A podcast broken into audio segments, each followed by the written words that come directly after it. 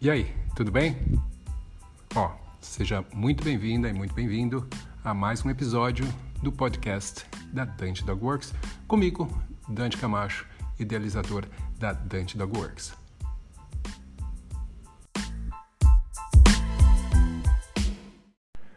É isso aí. Será que a sua personalidade afeta o comportamento do seu cachorro? Será que a sua personalidade pode fazer com que o seu cachorro tenha mais problemas de comportamento ou tenha algum problema de comportamento? Essa é a pergunta que a gente vai tentar responder aqui, baseada num artigo que saiu recentemente, que é um artigo que eu vou até colocar a imagem aqui, mas você também pode encontrar aqui na descrição do vídeo, ah, se você está vendo isso no podcast, infelizmente você não vai achar. Não, eu vou providenciar para que esteja aqui na descrição do podcast também um link para você encontrar esse artigo. Ah, infelizmente está em inglês, então você vai ter que ah, traduzir aí, ou se você não souber inglês, pedir para alguém te ajudar na tradução. Mas eu vou falar aqui o máximo possível para vocês conseguirem entender o, a mensagem principal aí dessa questão. Tá? Bom. Existe um tipo de uma, uma, um tipo de uma condição, na verdade é um traço de personalidade, um tipo de personalidade que foi identificado em pessoas, né? Que é o que eles chamam de SPS, que é uma sensibilidade de processamento sensorial, ou seja, a forma de processar os estímulos do meio, uh, que algumas pessoas têm uma sensibilidade maior uh, durante esse processamento. Beleza, isso foi então identificado, já se sabe que existe né, uh, nas pessoas, desde criança você identifica isso, mas só que recentemente conseguiram também identificar isso em cães, tá? Então existe o que eles chamam de SPC-C, ou seja, sensibilidade de processamento sensorial canino, tá? E o que, que significa isso? O que, que significa essa, esse traço, essa personalidade com esse traço uh, dessa, desse SPS, né? essa sensibilidade aí de processamento sensorial?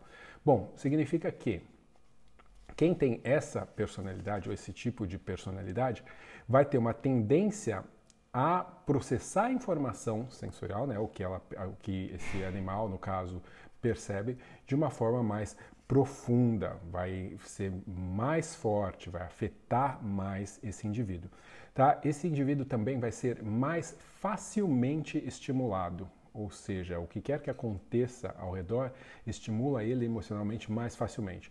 Isso é interessante lembrar que isso vale tanto para coisas uh, que seriam experiências negativas, coisas ruins, como também coisas que o animal, no caso, pode considerar como positivas, experiências positivas, que também podem ser, ele pode ser mais facilmente estimulado por coisas positivas, uh, da mesma forma que ele também pode ser mais facilmente uh, excitado, né? ou seja, ele chegar a ficar hiperexcitado mais facilmente, ou muito mal, muito chateado mais facilmente. Ou seja, esse animal também, eh, essa característica aí de personalidade também indica que esse animal tem reações emocionais mais fortes do que o normal, tá? Tem uma, essa sensibilidade maior aí causa isso. E também essa sensibilidade indica que esse animal tem, uh, é mais sensível a estímulos, mesmo aqueles estímulos mais leves, mais sutis, tá? Então, uh, esse tipo de esse tipo de personalidade, né, na verdade é classificado como uma personalidade mesmo. SPS, uh, ah, sensibilidade de processamento sensorial canino, é uma, uma característica, uma personalidade, né? Eu diria que é mais uma característica da personalidade, em vez de uma personalidade em si, mas o artigo fala como sendo personalidade mesmo, é algo que vai fazer com que esse uh, animal perceba o mundo ao redor dele de uma forma específica, uma forma diferenciada. Ele vai ser mais sensível, ele vai ter reações emocionais mais fortes, ele vai ser mais facilmente estimulado. Um, ah, e vai receber e, processar essas coisas de uma forma mais profunda, tá? Então é importante a gente uh, perceber isso. Isso funciona tanto para pessoas quanto, no caso agora, descobriu-se então também para cães. E esse é um traço aí que seria um traço da personalidade. Então isso tem a ver como o animal percebe o meio. funciona da mesma forma com pessoas. E o que, que se sabe? Né? Que existe uma relação direta aí uh, com a criação, ou seja, no caso, vamos falar de crianças, né? A forma com que a criança é criada, a forma com que os pais criam a criança, uh, interage diretamente com essa condição, com essa personalidade da criança. E isso vai influenciar tá, o desenvolvimento emocional e mental da criança. Tá? Então, o jeito que os pais criam a criança, essa criança que tem essa sensibilidade, processamento sensorial, vai influenciar diretamente o jeito que essa criança se desenvolve emocionalmente e mentalmente também. Por consequência, também esse o jeito que os pais criam a criança vai ter uma ligação direta com a possibilidade de aparecimento de problemas de comportamento, no caso de crianças. E o que esse estudo, na verdade, faz é uh, mostrar né, o paralelo que existe entre, no caso, a relação uh, entre os pais e as crianças, né, e como isso, a, a, forma com que os pais criam as crianças, influencia a forma com que essas crianças vão se desenvolver emocionalmente e mentalmente, e o paralelo que existe entre isso, essa relação pai e filho, e a relação entre cachorro e tutor. E mostra que é a mesma da mesma forma que os pais, a forma que os pais criam as crianças vai influenciar a forma com que os donos dos cães, os tutores dos cães, uh, criam, se comunicam com os animais, com os seus cães, vai influenciar também isso. Agora, um, esse paralelo, né, demonstra não só que isso tem a ver com a forma com que o cão é, é criado, né, mas ele fala sobre a questão da personalidade dos próprios tutores, dos próprios donos dos cães.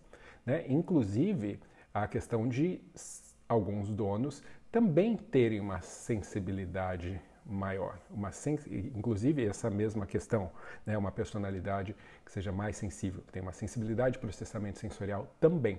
Então, donos e cães que tenham ou não esse tipo de personalidade, como isso vai estar tá afetando aí, então, a relação e o desenvolvimento, no caso desse cão, emocional, mental e o aparecimento de problemas de comportamento. Uma coisa, entretanto, que é muito importante, que é apontada nesse estudo, é a questão da comunicação, a forma com que a pessoa se comunica. Óbvio que a personalidade da pessoa é extremamente importante, mas isso também uh, tem que ser levado em conta. Independente da pessoa ser, ou mais, ser mais ou menos sensível, ficou mostrado, ficou apontado que tem uma relação também direta o aparecimento de problemas de comportamento uh, nos cães tem uma relação direta com a comunicação mais aversiva tá, dos donos de cães. Então, Quanto mais aversiva é a comunicação, maior a probabilidade do aparecimento de problemas de comportamento, especialmente no caso desses animais que têm aí essa sensibilidade de processamento sensorial uh, mais elevada. Né? Então, o que, que uh, foi deduzido? Né? Que mais problemas de comportamento eram encontrados ou surgem né, em cães que têm essa, essa personalidade, né, essa sensibilidade de processamento sensorial. Uh, mais problemas são encontrados nesses cães quando tinha uma relação de disparidade entre a personalidade do cão e a personalidade do seu dono. Né?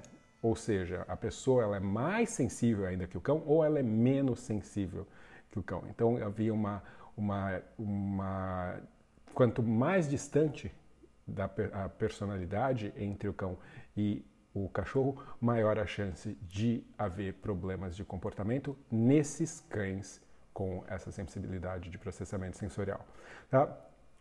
O que é muito interessante é que o seguinte, uh, no caso, o que foi deduzido é que uh, quando a gente está falando de comunicação uh, aversiva, né, ou seja, comunicação negativa através do uso de punições, o que se sabe, e não só desse estudo, mas de diversos estudos, o que a gente sabe é que Uh, o uso de punições, no caso, quando a gente fala punições positivas, e o que, que significa punição positiva? Punição positiva é quando você adiciona alguma coisa desagradável na situação, né? vamos falar assim, generalizando, né? uma coisa desagradável na situação que faz com que o comportamento que você acha indesejado diminua. Tá? Então você adiciona, por exemplo, quando você dá uma bronca no cachorro, quando você bate, ou quando você grita, né, você está adicionando alguma coisa que pode fazer com que aquele comportamento que o cachorro está fazendo naquela hora diminua. Isso seria o que a gente chama de punição positiva. Positivo porque adiciona algo. Isso é mostrado em diversos estudos que aumenta a chance do aparecimento de problemas de comportamento. Tá? Então, uh, isso tem um monte realmente, tem vários estudos apontando isso. Só que isso vai aumentar a chance de problema de comportamento independente do cão ter uma personalidade uh, mais sensível, de processamento sensorial mais sensível, tá? ou não, ou uma, um cão que tem um processamento sensorial mais normal. Tá? A punição positiva vai gerar, vai aumentar a chance de problema de comportamento. Tá? Então, isso é Está dito independente do tipo de personalidade do cão. Agora, quando a gente está falando de um cão que tem uma, uma personalidade com processamento, uh, uma sensibilidade maior de processamento sensorial, o que a gente tem, uma indicação que é bastante interessante, é que você vai ter um aumento de, de chance né, de, ou de problemas de comportamento quando são utilizadas punições negativas. E o que, significa punição negativa? É quando você tira alguma coisa da situação, né, impossibilita uma coisa para o cão para tentar fazer com que ele diminua um comportamento, para que ele faça uma coisa menos, tá? Então, o exemplo disso seria quando as pessoas falam, ah, ignora o cão para ele parar de fazer alguma coisa, ou isola ele, ou frustra ele, né? Esse tipo de, de, um, de intervenção, né, de punição, é chamada de punição negativa, você está tirando algo. Então, isso aumenta em muito a chance de desenvolvimento de problemas de comportamento nesse tipo de cachorro. Tá? Então a pessoa pode falar, ah tá, mas ele é mais sensível, ele tem uma sensibilidade de processamento sensorial, né, SPS, então eu não vou usar punições positivas com ele, mas eu vou usar punições negativas. Eu vou trabalhar com ignorar, eu vou frustrá-lo nesse momento e, nesse, e naquele outro. Então ah, isso é uma coisa que a gente tem que levar em consideração quando você tem um cachorro assim, porque esse tipo de punição vai também aumentar muito a chance de uh, surgirem problemas de comportamento. Tá? Mas lembra que a punição positiva, né, o caso uh, adicionar algo desagradável para reduzir um comportamento, isso vai aumentar a chance de problemas de comportamento, independente do tipo de personalidade uh, do cão. Como conclusão, né? Se você tem uh, um cão, ou na verdade todo mundo tem cão, eu inclusive ontem eu falei sobre a questão de personalidade dos cães, né? Para você uh, pensar em, em, medir, testar a personalidade do seu cachorro. Acho que no, no, na live anterior eu falei um pouco sobre otimismo, pessimismo, onde eu falava um pouco sobre frustração também. Então tá tudo meio ligado. A personalidade de um cão, ela vai indicar basicamente como que ele é afetado pelo meio onde ele vive, né? O, como que aquelas coisas, o como que ele sente aquilo e o quanto que aquilo o afeta ou não.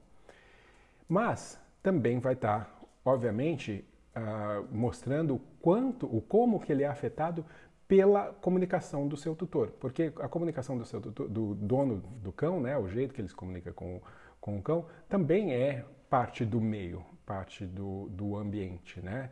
Ah, e isso vai estar tá sendo influenciado, como ele vai perceber isso, de acordo com essa sensibilidade, essa possível maior sensibilidade de processamento do cachorro. Um, outra coisa que é interessante a gente pensar, né, ou seja, eu já tinha comentado, é o fato de que quando há uma disparidade, existe uma maior chance de problemas. Né? Então, além da questão de comunicação aversiva, quando há uma disparidade simplesmente de personalidades, há uma chance maior de problemas. Ou seja, uma coisa que é muito uh, interessante e comum de acontecer é que o que acontece? Você tem, por exemplo, um cão que é muito sensível, né? tem uma sensibilidade muito grande, e uma pessoa que é menos, não é tão sensível assim. Então, o que, que acaba acontecendo? Mesmo que não seja por mal, a pessoa, por ser menos sensível ao meio, né, ela percebe menos coisas como sendo problemáticas, como sendo ameaçadoras, como sendo ah, ah, excitantes demais, né? A pessoa percebe isso menos. Então, ela não consegue necessariamente identificar essas, esses estímulos como sendo problemáticos para o seu cão. Então, é mais difícil para ela sentir empatia pelo cão se ela não consegue identificar ou sentir aquelas coisas da mesma forma. Então, quando há uma disparidade de personalidade, há uma chance maior de problemas de comportamento, mas uma chance ainda maior se essa disparidade significa que o cão é mais sensível, tem uma sensibilidade maior do que o seu tutor. Daí, como eu falei, não é necessariamente porque o tutor está usando de comunicação aversiva, isso a gente já sabe também que é uma problemática, vai aumentar a chance de problema de comportamento, especialmente se for punições negativas, mas o simples fato da pessoa ser menos sensível e não notar as coisas ao redor dela da mesma forma ou tão intensamente quanto o cão, aí no caso, percebe. Beleza? Bom, gente, era isso. Hoje a live é curtinha mesmo, beleza? Quero agradecer a todos que estão assistindo por aqui. Se você ainda não é inscrito no canal, favor, se inscreva, curta o vídeo, uh, porque isso ajuda com certeza a gente aqui, beleza?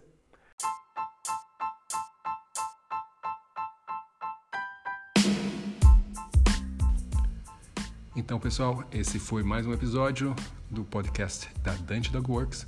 Espero que vocês tenham gostado. Se vocês querem mais informações sobre a Dante Dog Works, sobre os cursos da Dante Dog Works, é só entrar no site www.dantecamacho.com e lá você vai saber um pouco mais sobre mim, sobre a minha história e também sobre os cursos aí que a gente tem disponível. Eu espero vocês no próximo episódio, então, até mais, um abraço.